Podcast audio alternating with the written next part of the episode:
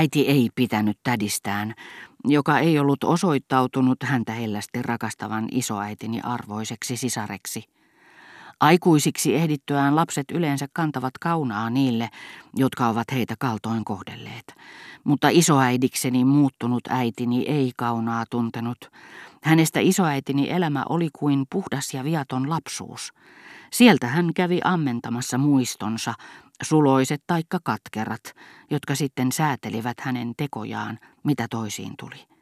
Äiti olisi voinut saada tädiltään tietoonsa kullanarvoisia yksityiskohtia, mutta nyt hänellä tulisi olemaan vaikeuksia, sillä täti oli sairastunut, luultavasti syöpään. Ja hän pahoitteli, että oli lykännyt matkaansa voidakseen pitää seuraa isälleni. Näki tässä sairaudessa vain lisäsyyn tehdäkseen sen, mitä äitinsäkin olisi tehnyt, niin kuin hän isoäitini isän syntymäpäivänä, niin huono isä kuin tämä oli tyttärelleen ollutkin, kävi viemässä kukkia haudalle kuten äitinsä aikoinaan. Näin siis äitini suunnitteli nyt kantavansa raottuvalle haudalle hellät keskusteluhetket, joita hänen tätinsä ei ollut tullut isoäidilleni tarjoamaan.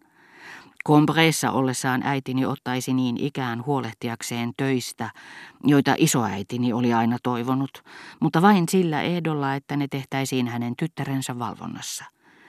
Siitä syystä niitä ei vielä ollut aloitettukaan. Ja äiti päätti lähteä Pariisista ennen isääni, jota ei liikaa rasittaisi häntä surulla, jota hän ei voinut tuntea yhtä syvästi, vaikka ottikin siihen osaa. Voi se ei mitenkään käy päinsä tällä hetkellä, vastasi Albertin. Miksi teillä muuten on sellainen kiire palata Pariisiin, vaikka tämä nainen on lähtenyt sieltä? Koska olen rauhallisempi sellaisessa paikassa, missä olen tuntenut hänet, kuin Balbekissa, jota olen ruvennut inhoamaan, koska hän ei ole nähnyt sitä. Ymmärsikö Albertin myöhemmin, ettei tätä naista ollut olemassakaan, että sinä yönä olisin todella halusta kuollut, koska hän oli hajamielisyydessään paljastanut tuntemansa hyvin neiti Väntöin ystävättären. Se on mahdollista. Hetkittäin se tuntuu minusta jopa luultavalta. Oli miten oli, sinä aamuna hän uskoi tämän naisen olemassaoloon. Mutta poika kulta, teidän pitäisi mennä naimisiin hänen kanssaan. Te olisitte onnellinen ja hänkin olisi varmaan hyvin onnellinen. Vastasin, että olin ollut vähällä niin tehdäkin ajatellessani, että tämä nainen voisi olla kanssani onnellinen. Kun jokin aika sitten olin saanut suuren perinnön, joka auttaisi minua takaamaan ylellisen ja mukavan elämän vaimolleni, olin ollut vähällä ottaa vastaan rakastettuni uhrauksen päihdyksissä kiitollisuudesta, mitä minussa Albertinin ystävällisyys herätti hänen vastikään aiheuttamiensa hirvittävien kärsimysten jälkeen, mielentilassa, missä helposti voisi luvata kokonaisen omaisuuden kuudetta ryyppyä kaatavalle tarjoilijalle. Sanoin, että vaimollani tulisi olemaan auto ja purjevene, joten siinä mielessä koska Albertin piti autolla ajamisesta ja purjehtimisesta, oli vahinko, ettei hän ollut rakastamani nainen, sillä olisin ollut hänelle juuri sopiva aviomies. Mutta mistä sen koskaan tiesi, voisimmehan me silti tavata toisiamme miellyttävissä merkeissä. Kaikesta huolimatta yrittää hän sitä toki humalassakin olla puhuttelematta ohikulkijoita selkäsaunan pelosta. En sentään ollut niin varomaton, jos nyt varomattomuudesta voi puhua, että olisin sanonut niin kuin Gilberten aikoihin, että juuri häntä, Albertinia, minä rakastin.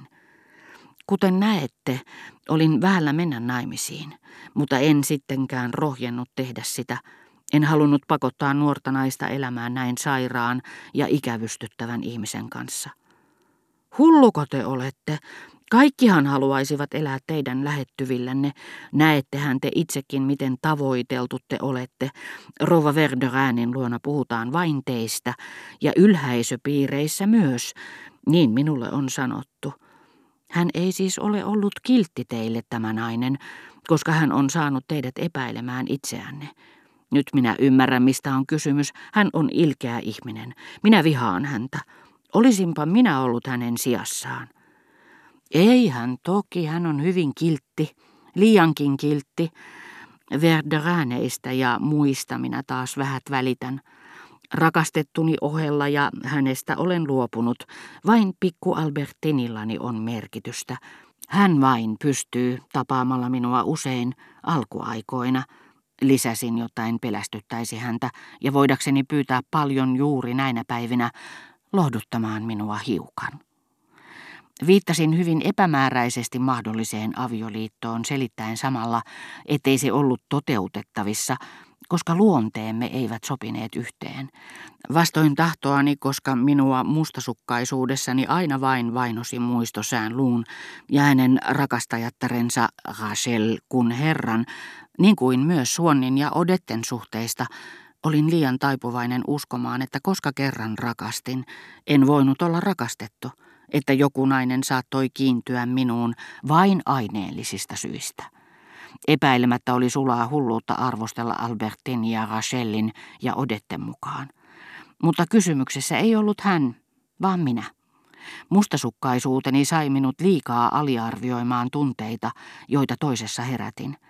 Ja tästä luultavasti erheellisestä arvioinnista sikisi koko joukko onnettomuuksia, jotka sitten iskivät kimppuumme. Te siis vastaatte kieltävästi kutsuuni tulla meille Pariisiin. Tätini ei antaisi minun lähteä tällä hetkellä, ja vaikka myöhemmin voisinkin, niin vaikuttaisi varmaan omituiselta, jos tulisin noin vain teille asumaan. Pariisissa tulee kyllä vielä ilmi, etten ole teidän serkkunne. No me sanomme sitten, että olemme melkein kihloissa. Mitä merkitystä sillä on, koska te kerran tiedätte, ettei se ole totta. Paita jätti kokonaan näkyviin Albertinin kaulan, vahvan karkeahkon ja ruskettuneen. Suutelin sitä yhtä puhdasmielisesti kuin jos olisin suudellut äitiäni, tyynnyttääkseni lapsen surua, jota en uskonut enää koskaan voivani sydämestäni karkottaa. Albertin lähti pukeutumaan. Sitä paitsi hänen antaumuksellinen asenteensa horjui jo. Äsken hän oli sanonut, ettei jättäisi minua sekunniksikaan – Tunsin kyllä, ettei hänen päätöksensä kestäisi. Pelkäsin, että jos jäisimme Balbeckiin, hän tapaisi vielä samana iltana ilman minua blokin serkut. Mutta nyt hän sanoi, että haluaisi pistäytyä Menvillessä ja palaisi iltapäivällä minua katsomaan.